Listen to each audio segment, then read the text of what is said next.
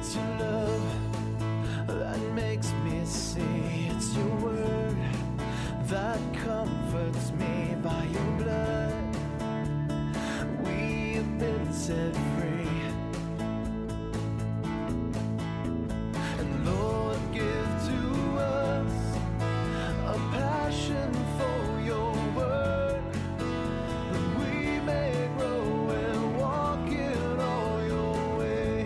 On behalf of Calvary Bible Church of Palisadro, welcome to the Bible teaching ministry of our pastor and teacher, Jim Jarrett. Here's Pastor Jim with today's study designed to help us grow in the Word. People wonder what their purpose in life is. Well, I can tell you this that as believers, our great purpose in life is to love the Lord our God with all of our heart and with all of our soul and with all of our mind and with all of our strength. In other words, with our entire being. Our mind, our emotions, our will. And in loving the Lord our God, uh, that also involves loving the Lord Jesus Christ in the same way. And this is why we're commanded to grow in our knowledge of Him by Peter, because as we come to know Him better, we're going to love Him more and more and more. And can I just tell you something? I mean, if there's one, one thing, uh, one standout thing that will encourage uh, any pastor's heart, probably more than anything else, it's spiritual growth. I mean, specifically, growth in, in your knowledge and your love for the Lord Jesus that leads to meaningful change in your lives and your families and your marriages and in the church. I mean, there, there is almost nothing quite as encouraging as seeing people grow in their knowledge and love for Jesus and then just seeing the practical outworking of that in their lives. I mean, this is literally the reason uh, most pastors do what they do.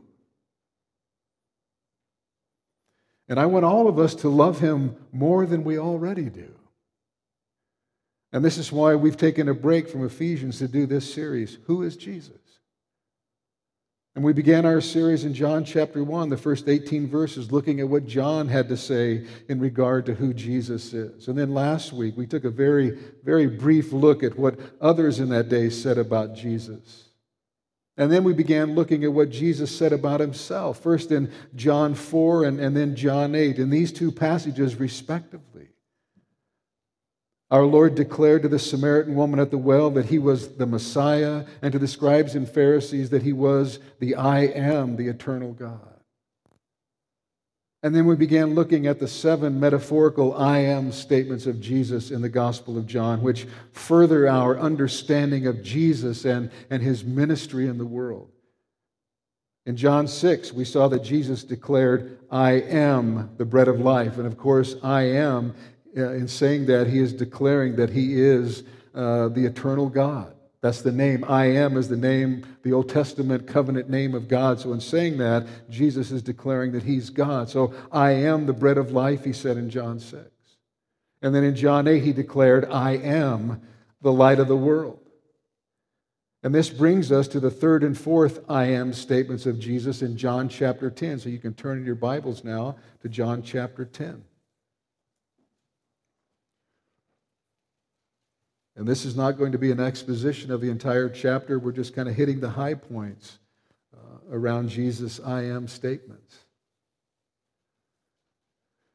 And there is a context to these verses in John chapter 10, and it's important for us to understand the context. You see, there's no break between John chapters 9 and 10. I mean, obviously, there's a chapter break, but that was inserted later.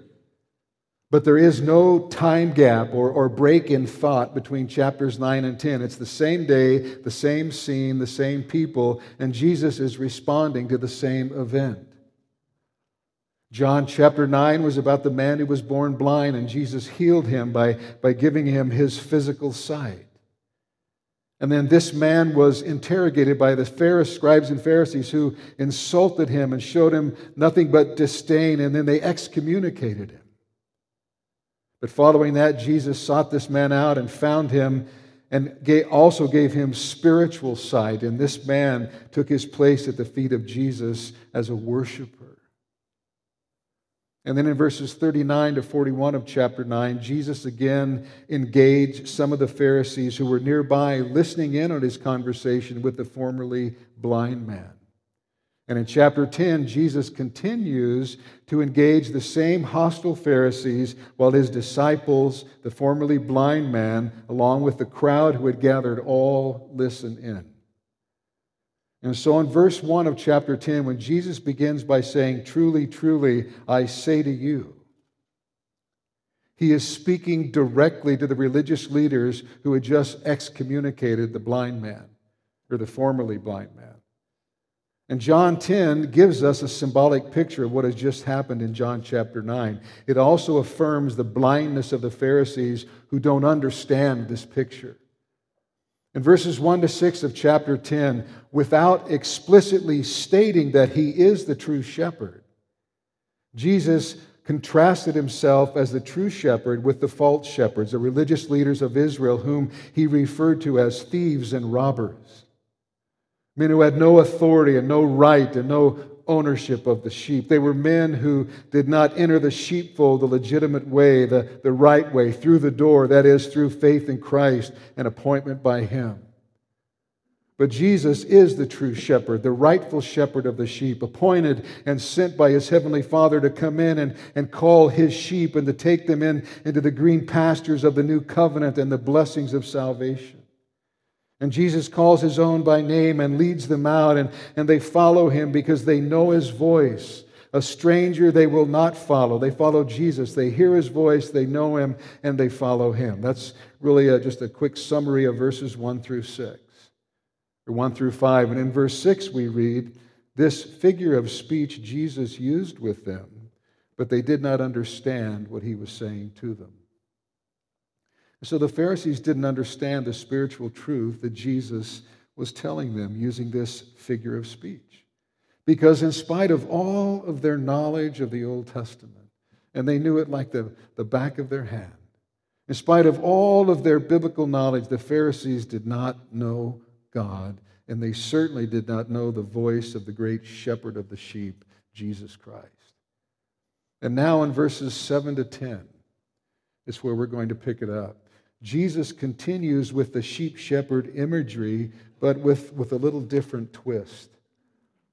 He shifts from the more general third person, you know, he, him, his, to the very specific first person singular, I, me. And he does this because he is making it very clear from here on that he is speaking of himself. And he makes it very clear that he is the only way of salvation.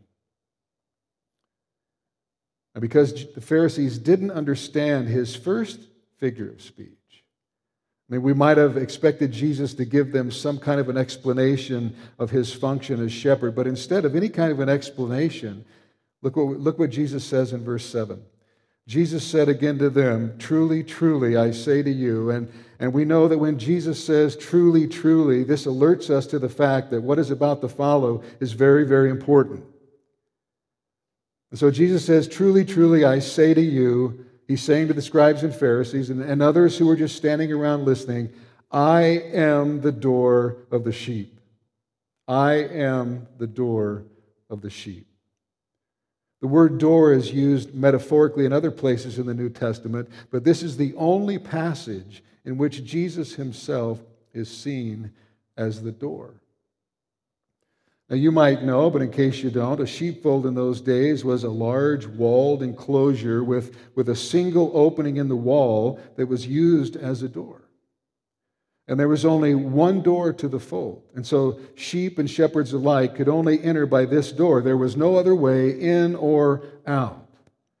And often they would hire a, a gatekeeper or an under shepherd to guard the gate or, or the door at night.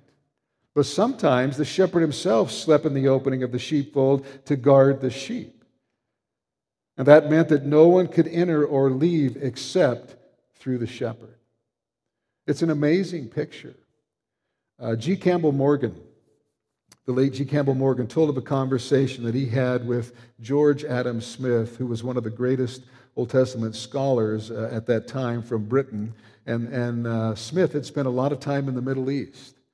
And Smith told Morgan of a meeting that, uh, told of meeting a shepherd uh, in the Middle East who showed him the fold where the sheep were led at night.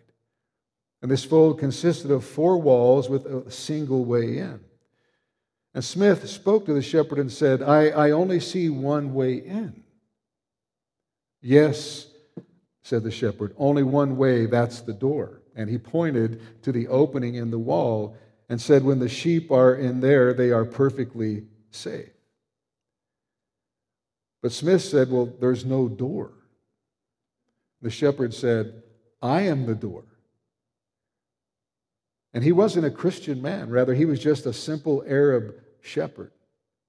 But he was using the same language that Jesus used. And he explained further when the light has gone or at night and all the sheep are inside, I lie in that open space, and no sheep ever goes out but across my body, and no wolf comes in unless he crosses my body. I am the door. And here in John chapter 10, Jesus uses the metaphor of a door for himself. He says, I am the door. And there's an emphasis on the personal pronoun I. I am the door. In essence, Jesus is saying, I and I alone am the door. And that is further emphasized by the fact that Jesus says, not a door, but the door. I am the door, the only door. And what Jesus says here is, is really very similar to John chapter 1, verse 51, where he said, Truly, truly, I say to you, you will see heaven opened and the angels of God ascending and descending on the Son of Man. And there in, in, in, chapter 1, using the imagery of Jacob's dream, Jesus is saying that he himself is the ladder. In other words, he himself is the link between heaven and earth. He is the true basis of access to heaven. And it's the same thought expressed in John chapter 14, verse 6, where Jesus said, I am the way and the truth and the life. No one comes to the Father except through me. And there Jesus says that he is God's only mediator, that it's only through him that men may enter into a relationship with God and find their way to heaven. Well, Jesus is saying the same thing here, only he's using the words, Truly, truly, I say to you, I am the door of the sheep. Jesus is stating that he alone is the only door of salvation, the only doorway into the kingdom of God. No one can come to the Father except through him. There is no other way. There's no other way. Yet many people today think there are different ways uh, of salvation. You know, I mean, a one way is as good as the next, all roads lead to heaven. Uh, that, that really is the mentality of, of, of the majority of people today. In their minds, it doesn't really matter if you're a, a Muslim, a Mormon, a Buddhist, a Baptist, a Hindu, a, an ignorant heathen, a Presbyterian, or an Episcopalian. Doesn't really matter. Doesn't really matter what you believe as long as you believe it sincerely. I mean, unbelievers are okay with Jesus as long as you say Jesus is a door to God or a way. I mean, they have no problem with that. That's fine as long as all religions lead to God and, and there are many doors and, and many ways. But when you draw the line that Jesus himself drew and insists on, you know, you insist on, no, Jesus Christ is the only door, the only way to heaven. That's when people begin to get angry. Because they do not like the fact that Jesus is the door, the exclusive, only way to God. And He is. But you see, the whole of Scripture stresses the fact that there is only one way to eternal life. One way. And Jesus said, I am the door. You know, one of the greatest figures of salvation in the Old Testament is Noah's ark. And how many doors did the ark have? Just one, right? There was one door in the ark, and that was the figurative way of expressing that there was only one way of deliverance from the flood. And in his first letter, Peter speaks of how that is an illustration of salvation. Another Old Testament example, the, the tabernacle, probably uh, uh, the, the greatest visual picture of salvation in the Old Testament. Well, how many doors uh, were in the, went into the tabernacle? How many doors were there into the tabernacle? Just one. There was one door. And all of this was by God's design to stress the exclusiveness of the salvation that He provides. And so, loved ones, if we're clear about anything, let's be clear about this. There are not different ways of salvation. There are not many ways to heaven. There is one way. Jesus alone is the door. And you could say that he is the living door. Just as the writer of Hebrews says, Jesus is the living way, so he is the living door. He is the door to life and a door that has life. You could also say that Jesus is a, a low door. In other words, all who enter in by this door must stoop down. And by that I mean they, they must humble themselves before God and come as poor and needy beggars. Otherwise, there's no getting in because the prideful cannot enter by this door. Jesus is also, you could say, the narrow door. There's only room for, for us to enter alone. We can't carry anything in with us. And so we cannot bring our good works and self righteousness in with us. We, we must be stripped of all of these things, or we will never enter in by this door. And there's no taking of our sins and our lusts in with us at this door. To enter this door, it is nothing in my hands I bring, simply to thy cross I cling. Jesus is the living door, the low door, the narrow door, and he is the only door because besides him there is no other. He is the one and only door. As Peter said, there is salvation in no one else, for there is no other name under heaven given among men by which we must be saved. Just as there was only one door into the ark and only one door into the tabernacle, so Jesus Christ is the only door to salvation and God's presence. And the apostle Paul put it this way in Ephesians 2:18, through him, through Jesus, we both Jew and Gentile, have access in one spirit to the Father. And so, this is a reminder to us all that the gospel of Jesus Christ is not one option among many options.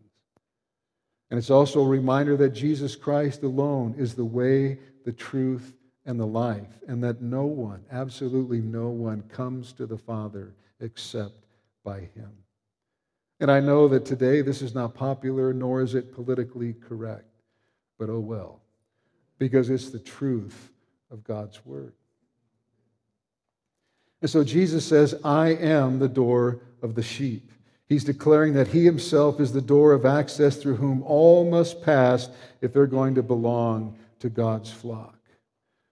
I mean, there's just simply no other entrance. He and He alone is and always will be the only door to salvation and all of the blessings that it brings.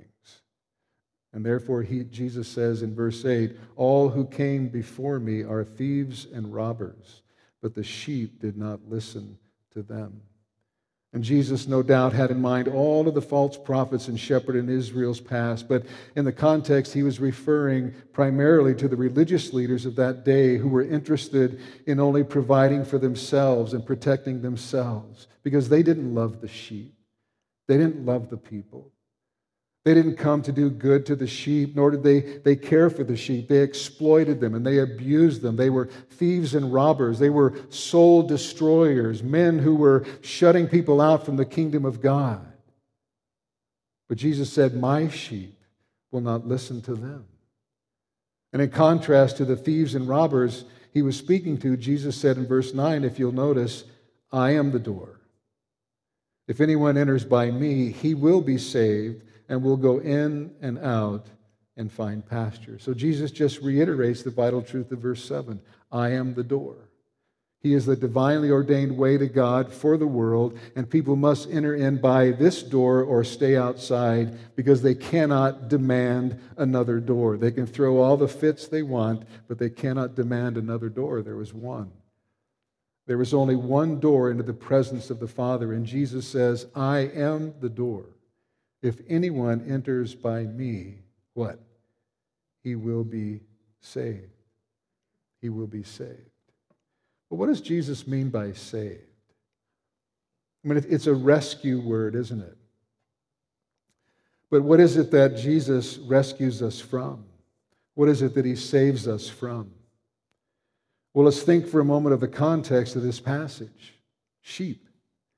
And sheep have enemies, external enemies that seek to devour and destroy them. Well, Jesus came to rescue us from, number one, the, the enemy of the world. And the world seeks to seduce us and, and drag us down into its life, its mindset, which has absolutely no room for God or the things of God.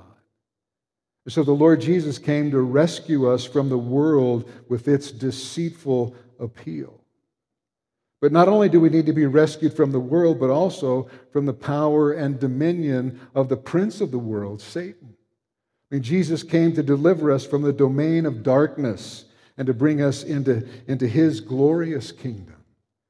But then, thirdly, we also need to be saved from ourselves. You say, well, what do you mean by that? Well, in particular, we need to be saved and delivered from the utter foolishness of thinking that by our own unaided efforts we can make ourselves right and acceptable and presentable to God. The Lord Jesus Christ came to save us from that damning delusion. And then, fourthly, we need rescuing from God, or his wrath will consume us. The scripture says we are saved from the wrath to come. And God could no more bring an unforgiven sinner into heaven than he could make himself no longer God. We need rescuing from God himself. In other words, we need to be saved from the wrath of God. You know, as Paul said in Romans 1, for the wrath of God is, is being revealed, it's now being revealed from heaven against all ungodliness and unrighteousness. So the wrath of God is being revealed right now.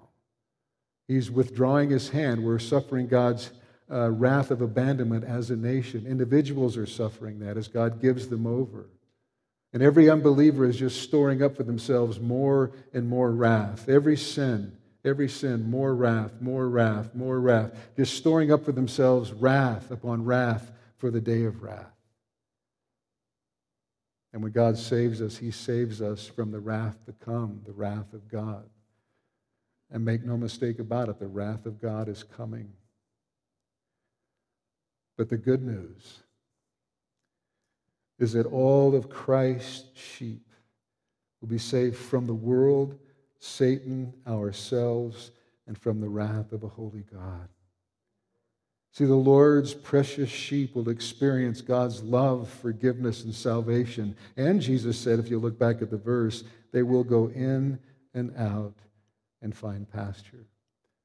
Well, going in and out is a Hebrew expression which describes a life that is absolutely secure and safe. You know, if the country was under siege, people had to stay inside the city walls. But when they were at peace and the ruler was upholding law and order, well, the people were, were free to come and go as they wished. And the salvation of God uh, brings us into the fellowship of God and the family of God, into the, the sheepfold of God, where there is the security and comfort of knowing that God loves us with an everlasting love. And as his sheep, we will go in and out freely, always having access to God's blessing and protection and, and never fearing any harm or danger. And not only will his sheep go in and out, Jesus said they will find pasture. They'll find pasture. And this speaks of God's gracious provision for the nourishment of his sheep. We, of course, almost immediately think of Psalm 23 right? I mean, the Lord is my shepherd. I, I shall not want. He makes me lie down in green pastures. He leads me beside still waters. The pastures speak not only of food, but of rest as well. May God's true sheep find pasture, satisfying pasture as the Lord feeds them on His word. And this picture of, of, of Christ as shepherd is just an amazing picture.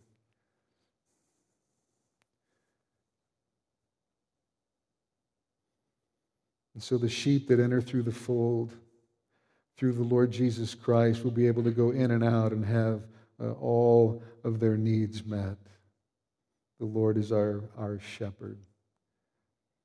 And Jesus' purpose for his sheep is radically opposed to the purpose of false shepherds. Look at verse 10. The thief comes only to steal and kill and destroy. I came that they may have life and have it abundantly. And so, in utter contrast to the false shepherds who, like their father the devil, came only to st- steal and kill and destroy the sheep, Jesus came for the benefit of the sheep. He came that they may have life, spiritual and eternal life, and not only life, but a more abundant life. I mean, there's nothing cramping or, or restricting about life for those who enter into Christ's fold. I mean, Jesus came that they may have life abundantly. And the word abundantly describes something that goes far beyond merely what is necessary. But abundant life is not an especially long life. An abundant life is not necessarily an easy, comfortable life. Abundant life is not having an abundance of material goods. It's, it's not about having more stuff. It's about having peace, having joy. It's about having Christ Himself. The abundant life is the, the life of, of soul satisfaction that comes when you know that the Lord is your shepherd. The abundant life is life in fellowship with God. It, it's life knowing that God is for you and not against you. It is life knowing that your sin, not in part but the whole, has been nailed to the cross and you bear them no more. It's the life of knowing that God is your Father and that you are His son or His daughter. It's, it's the life that knows that you have laid up uh, you have laid up for you an eternal hope in the heavens that, that God has prepared for you and all who believe a city that has foundations, whose builder and maker is God. And at the heart of it all is the fact that we are united with Jesus. We're, we're joined with Christ, the Son of God's love, and, and He is the life, as He'll tell us in, in chapter 14. And, and the abundant life He will give us is Himself. Himself. In essence, Jesus doesn't give us things or, or blessings, he, he gives us Himself. And in Himself, He gives us all, all things. In, in the knowledge of Him and in knowing Him, we have everything that pertains to life and to godliness. We have Christ, we have the abundant life, we have all we need for living this life. Yet, why is it that so many Christians live like spiritual paupers and spiritual homeless people? Why is it that we don't draw upon all the resources that we have in Christ? And for most people, it's not a lack of knowledge, it's a lack of will. Because they don't want to do what He says to do. They want to get the results that He promises without doing what He says that we're to do. We want to live our life our way. But Jesus came that men might have life and have it abundantly. I mean, look, we live in a world where people are, are aching for life. I mean, we live in a world where people spend almost all their waking hours looking for life, a world where people spend much of their, their hard earned money looking for life, abundant, soul satisfying life, just looking for some kind of fulfillment, and they can't find it. They can't find it no matter where they look, no matter what they try, no matter how high and low they search. They cannot find the life and the soul satisfaction and fulfillment that they're looking for because it can't be found here. I mean, people are running around all over the place trying this and trying that and going here and going there, and, and the lack of contentment is, is just unbelievable. They're always looking for life and, and satisfaction and fulfillment, but they're looking in all the wrong places. Some of you know what it is to look for satisfaction and fulfillment in the world because you spent a good many years of your life looking and searching for it. But like the old Rolling Stones song, you couldn't find no satisfaction, right?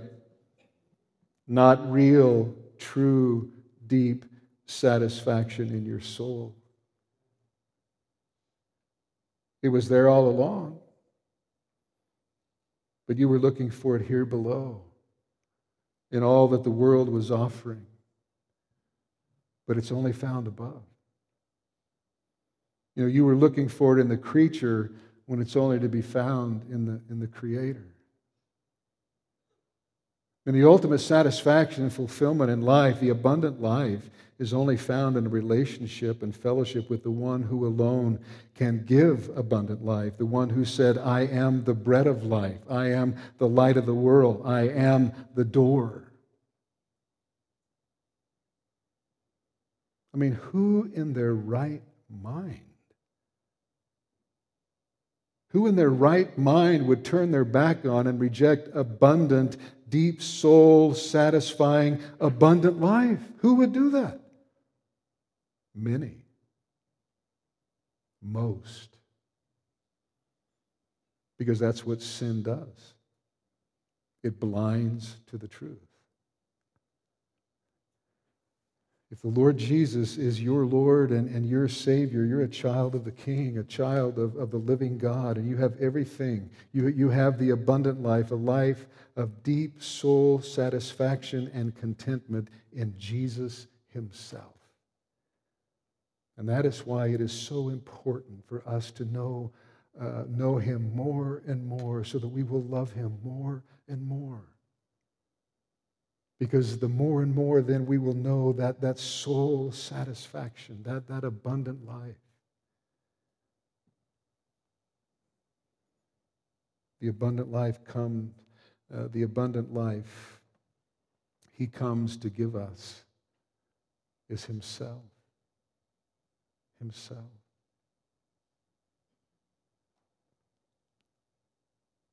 And now in verses 11 to 15. Jesus develops the sheep shepherd imagery in a third way.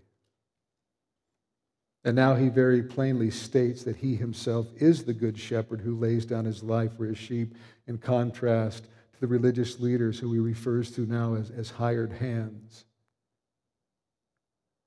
Jesus says in verse 11, I am, there's that old covenant name of God. He's declaring, I, I am God. I am the good shepherd. The Good Shepherd lays down his life for the sheep. I am the Good Shepherd. So, this is the fourth now uh, of the I am sayings in John's Gospel, and probably the most well known, uh, perhaps one of the most beautiful. And it points back to the true shepherd described in chapter 10, verses 2 to 5. And literally, it reads, I am the shepherd, the good one as if to say, in contrast to all the bad ones, I am the shepherd, the good one. And the word good, which Jesus uses here, it, has several shades of meaning, but at the heart of it is the idea of attractiveness. It means to be beautiful, to be magnificent, to be attractive, to be excellent on all levels, in all aspects. And so, as Jesus confronts the Pharisees, these false shepherds known for their legalistic harshness, selfishness, and self centeredness, he is saying, in contrast to you, I am the good shepherd. I am the good shepherd who has come to shepherd the flock of God with love and tenderness and with mercy and grace. I mean, Jesus is not just a shepherd, he is the good shepherd. He is the one who is preeminently excellent, the one who is above all shepherds. He is the shepherd, the good one, the, the beautiful one.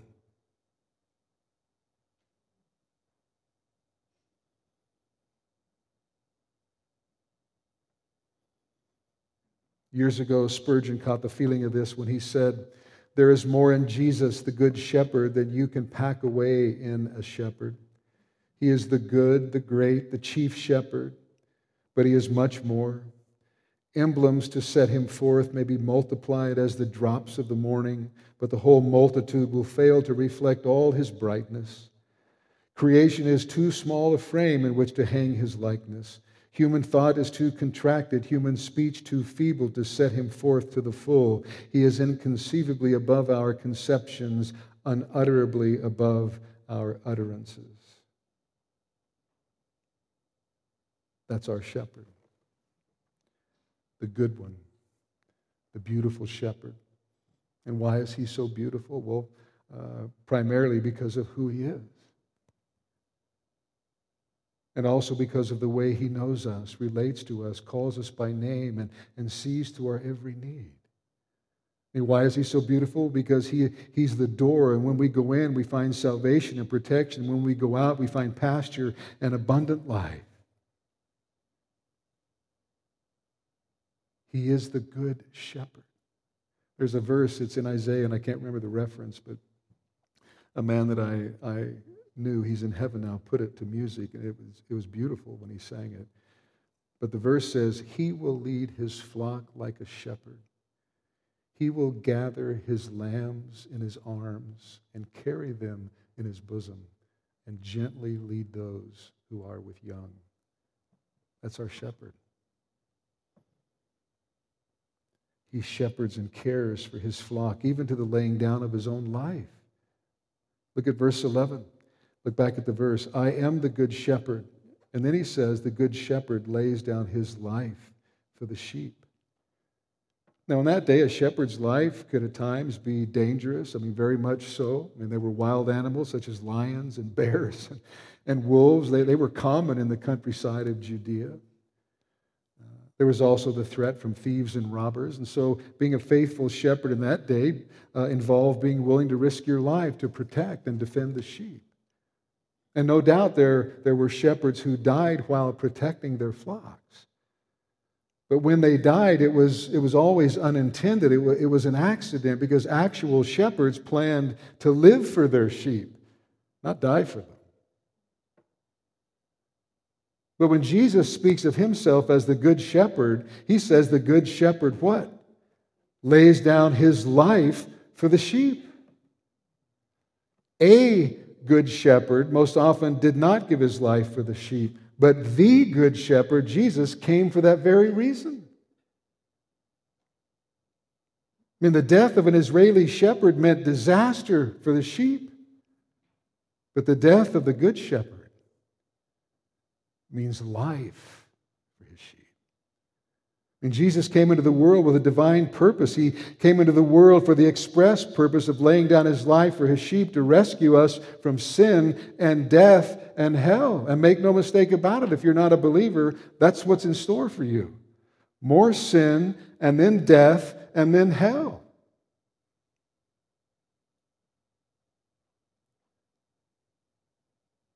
But Jesus came into the world to lay down his life for the sheep, to rescue us from sin and death and hell. And this was not something that was forced upon Jesus. No, he did so voluntarily. Uh, later, a, f- a few verses later in chapter 10, he's going to, speaking of his life, he says, No one takes it from me, but I lay it down of my own accord.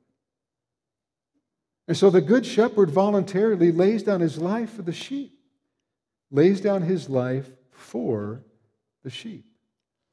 And that little word for uh, it doesn't come across in, in English the way it needs to come across. Because Jesus chose a, a particular Greek preposition that means in the place of. In the place of. In John's gospel, this word for is always found in the context of sacrifice. Whether referring to the death of Jesus, of Peter, or of a man prepared to die for his friend, it always occurs in the context of sacrifice. And so, what Jesus is saying is that the Good Shepherd loves the sheep and will sacrifice his life for the sheep. And the same phrase is, is used in Romans chapter 5, verses 6 and 8, where we read, For while we were still weak at the right time, Christ died for the ungodly. For one will scarcely die for a righteous person, though perhaps for a good person one would dare even to die. But God shows his love for us in, in that while we were still sinners, Christ died for us. Christ died for the sheep. That's the whole meaning of the cross. Jesus came into this world to die in our place, to rescue us from the sin that would damn us for all eternity and forever shut us out of the presence of God. And on the cross, all our sin and guilt and shame was laid upon Jesus Christ, and, and he willingly died in our place and for our sin, taking the punishment we deserved so that we might be set free from sin and its penalty, so that we might love, worship, and serve him.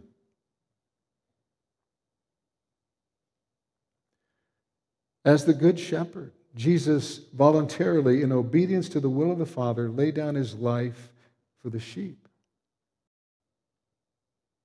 But this is the love and the care of the Good Shepherd. He came to lay down his life for the sheep.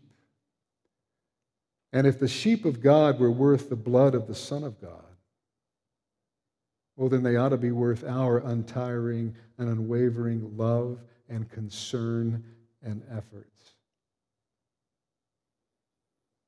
In contrast with the good shepherd who lays down his life for the sheep is the hired hand. Jesus said in verses 12 and 13, notice, He who is a hired hand and not a shepherd, who does not own the sheep, sees the wolf coming and leaves the sheep and flees, and the wolf snatches them and scatters them. He flees because he is a hired hand and cares nothing for the sheep.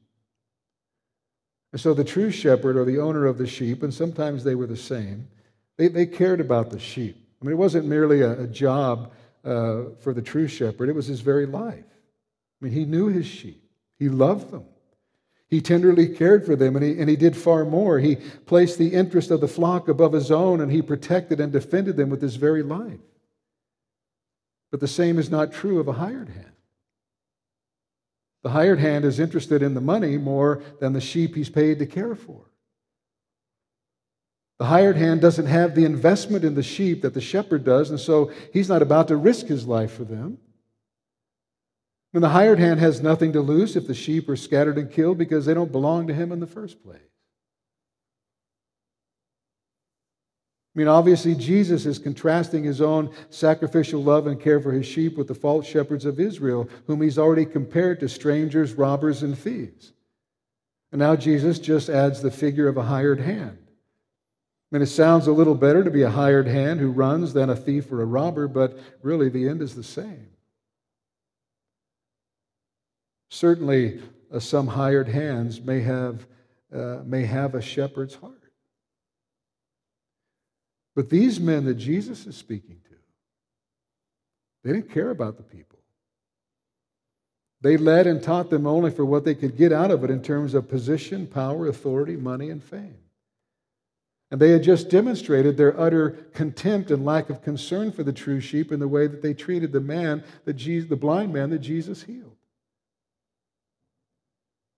Instead of defending Israel against the spiritual dangers which were all around, instead of watching over and caring for the flock of God, they focused all their attention on themselves and their own ambitions and, and place and privileges. I mean, they were exactly like the hireling when he sees the wolf coming. He abandons the sheep because he only cares about himself.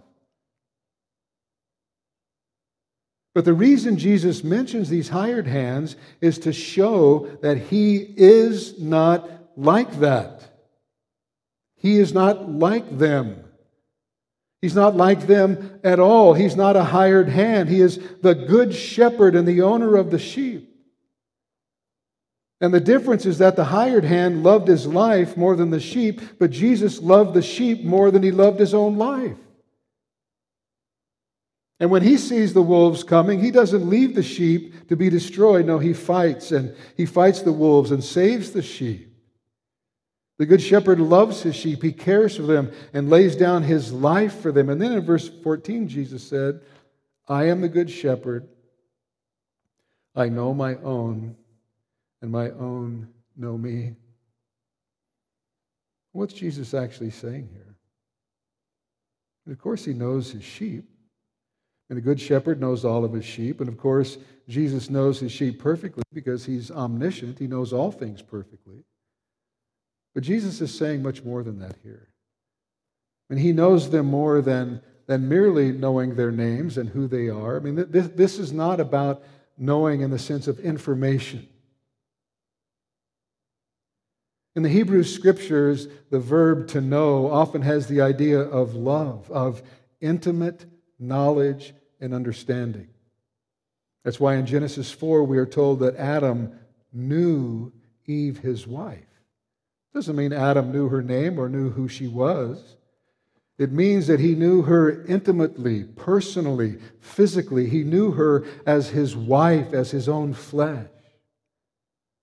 And here, when Jesus says, I am the good shepherd, I know my own, and my own know me, he is speaking of the intimate love that he has for his sheep and the intimate love his sheep have for him. He has an intimate relationship with his sheep. He, he knows them, he, he knows us intimately. And to begin with, our Lord, our, Lord, our Lord does know our names. We see the same truth in chapter 10, verses 3 and 4, where Jesus said that he calls his own sheep by name and they follow him because they know his voice. He knows every one of his sheep in an intimate, personal way, and the sheep know him so well that they will not follow the voice of a stranger. But he also knows our natures. And while all sheep are alike in their essential nature, each sheep has its own distinctive characteristics. And our loving shepherd knows that and considers it as he cares for his flock. I mean, he knows exactly how to deal with each one of us. Oh, there she is again. I don't know what I'm going to do with her. Oh, there he goes. I'm going to have to whack him with the rod. No, he knows. He knows who we are. He knows how to deal with each one of us. Or it could be, oh, there's that wounded sheep. I need to dress its wounds and, and hold it close to my chest and love it, care for it, see to its healing. He knows how to deal with each one of us. And because he knows our natures, he also knows all of our needs. And quite honestly, often we don't even know our own needs. I mean, Psalm 23 is just a beautiful, poetic description of how our good shepherd cares for his sheep. And as he cares for us, you know, we get to know our shepherd better. And the good shepherd knows his sheep, and his sheep know him. We get to know him better by listening to his voice through the word of God and by experiencing his daily care. So as we follow him, we learn more about him. We learn to love him and trust him even more. I mean, he loves his own. And he shows that love in the way that he cares for us. You see, we have a, a, shepherd who knows us through and through. I mean, just like shepherds know their sheep inside out, he knows all of us inside out. He knows us better than we know ourselves. He knows our sin. I mean, there's nothing in our lives that might suddenly surface and startle him and, and diminish his love in any way. It's not like something's going to pop up in our lives. He's going to go, Oh, I didn't know that. You're out of here. It's not going to happen. It's not going to happen. The Lord is not ashamed to call us his sheep. And he's not ashamed to be my shepherd. He's not ashamed to be your shepherd. He knows us perfectly, completely, he knows our feelings. He knows our fears. He knows our every thought. He knows every thought that has ever passed through our minds. He knows our thoughts at this very moment, and yet He loves us. That's amazing. I mean, we have such a great shepherd, such a good shepherd. I know my own, he says, and then he says, My own know me. My own know me. Let me ask you something. What is the primary characteristic of a true believer? What's the primary characteristic of a true believer? Well, you remember when Jesus restored Peter, he said three times, Simon, do you love me? He knew Peter believed in him. But he asked Peter, do you love me? In other words, Peter, do you understand that the one thing I look for in my sheep is that they love me, that they cherish me?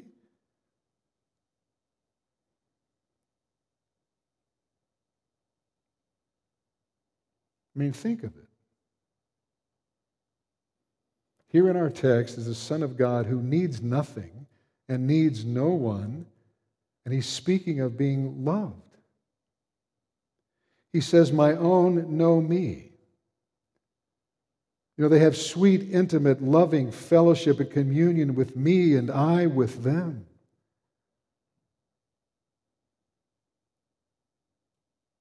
And the relationship which we enjoy with Jesus is like the relationship between God the Father and God the Son. He says in verse 14, I am the good shepherd, I know my own, and my own know me. Notice now verse 15. My own, I know my own, my own know me. Verse 15, just as the Father knows me, and I know the Father. Well, that's simply astonishing. I mean, if you've ever dreamed of a deep, deep, deep relationship, here it is. I know my own, and my own know me, just as the Father knows me, and I know the Father. You understand what he's, what he's saying? Jesus is likening the believer's relationship, our relationship with him, and his relationship with us, to his own relationship with his Father. And there is no deeper, no more satisfying relationship in all the universe than the eternal relationship between God the Father and God the Son. And the simple truth here is that Jesus in love knows his own. We in love know him. The Father in love knows Jesus, and he in love knows the Father. You know, you and I uh, and, and all believers are caught up then in, in, the, in the deep intimate love and affection that is shared between God the Father and the Lord Jesus Christ. That's astounding. He knows us and we know him just as the Father knows him and he knows the Father. Now, someone is bound to say, well, now, wait a minute. Jesus knows the Father infinitely, doesn't he? Yes. He knows everything there is about the Father, and the Father knows him in the same way. And so you're going to say to me, Are you saying then that we know everything there is about Jesus? Oh, what do you think? No, it's not what I'm saying. It's not what Jesus is saying. Then how can Jesus say that we know him as he knows the Father and the Father knows him? Well, obviously, what Jesus says here cannot mean that the relationship we have with Him is just as close and as intimate as the relationship with the Father. I mean, that would be impossible. Because the Father and the Son know each other in an infinite, perfect, holy intimacy with absolutely no barriers between them. But we are finite and, and sinful, which create barriers on our end to our intimate knowledge of Him. And so, what does Jesus mean? Well, simply that our relationship with Him is patterned after and is a reflection of the relationship between the Father and the Son. And as one man said, it is a relationship of mutual knowledge, a reciprocal knowledge that is not superficial but intimate. And that's right. I mean, it's, it's a knowledge, uh, an, an affection so profound, so spiritual, so heavenly, so intimate, so blessed that no other analogy was possible to do it justice. And as the Father knows the Son, and as the Son knows the Father, so Christ knows his sheep, and so the sheep know him. I mean, how utterly amazing that our intimate relationship with Jesus is likened to the intimate relationship the Father, Son, and Holy Spirit have and enjoy with one another. And then notice the last part of verse 15. Jesus says again, I lay down my life for the sheep. I mean, any man can die, but only Jesus can lay down his life for the sheep. Our Lord did not lay down his life as a martyr for the truth or as a moral example of self sacrifice. Rather, he laid down his life for the sheep his sheep, all that the Father had given him. and he died that we might live.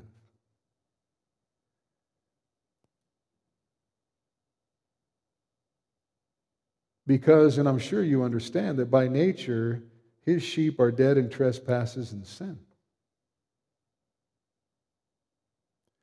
And if Jesus, God's divinely appointed substitute, had not died for his sheep, there would be no spiritual and eternal life for us. But he did. He loved us. And he gave himself for us. And that, loved ones, is the fountainhead out of which the gospel flows. But that's not all. Not only did Jesus love us and give himself for us, Jesus came as a gift of the Father's love. 1 John 4 9 and 10. In this, the love of God was made manifest among us, that God sent his only Son into the world so that we might live through him.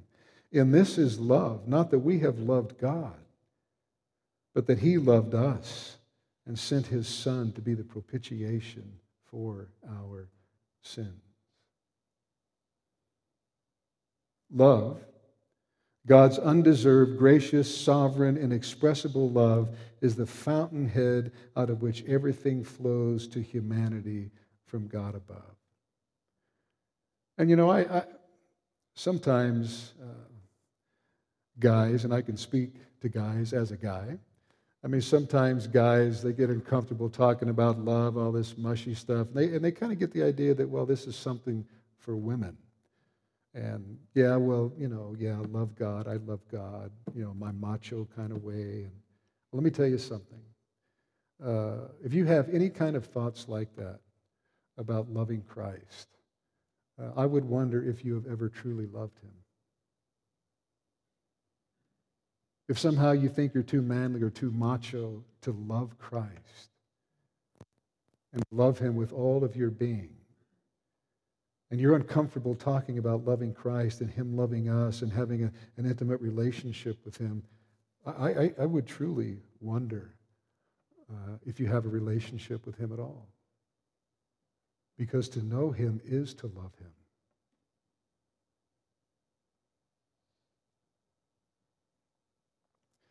I am the good shepherd. I know my own, and my own know me, just as the Father knows me, and I know the Father, and I lay down my life for the sheep. You know, just before he was arrested, Jesus gave an extended discourse to his disciples in Matthew chapter 25. And in this discourse, he pictured himself on his heavenly throne on the day of final judgment. And he said that he will sit on his throne and all the nations will be gathered before him. All the nations, great and small, everyone, all be gathered before him as he sits upon the throne. And then he's going to separate people from, uh, from separate people one from another as a shepherd separates the sheep from the goats.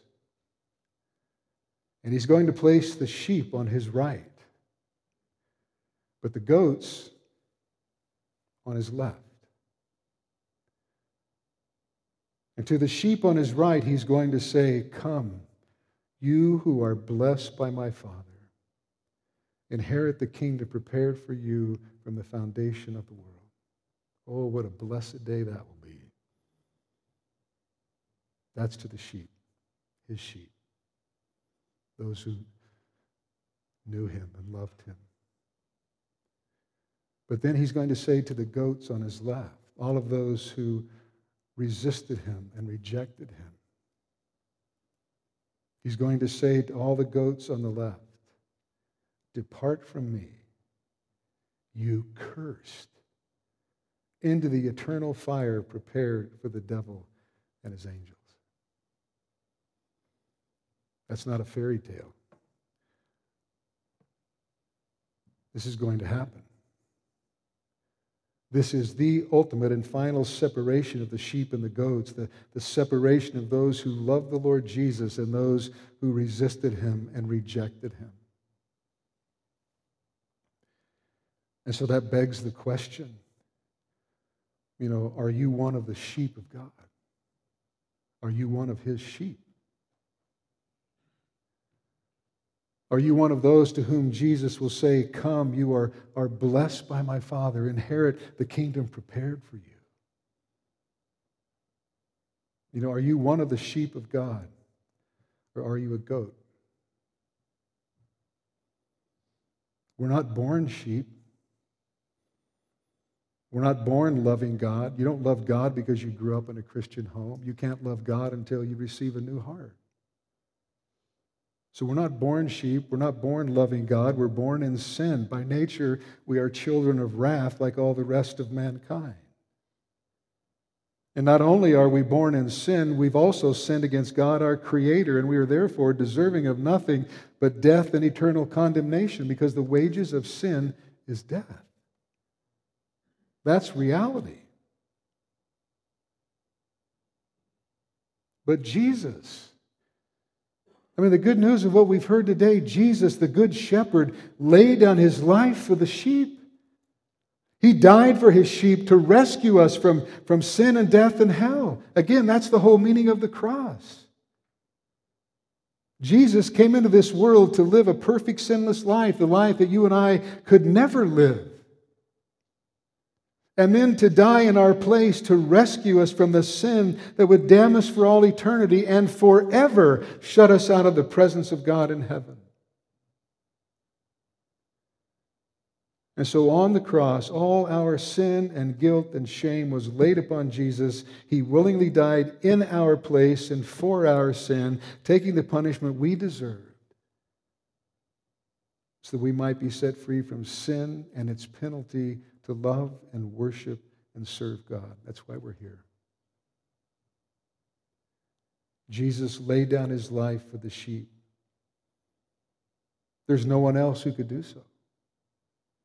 There was no one else good enough to do so. I mean, why would anyone refuse to come to a shepherd like this? Why would anyone in their right mind refuse to come to the good shepherd who loved them and gave himself for them. Why? Sin and rebellion and self centeredness and self focus because it's all about self. That's why.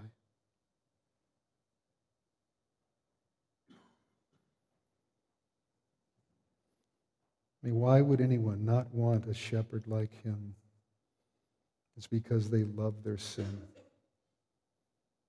They love their sin, and they have the, the rebellious attitude of heart that the scribes and Pharisees had when they said, We will not have this man rule over us.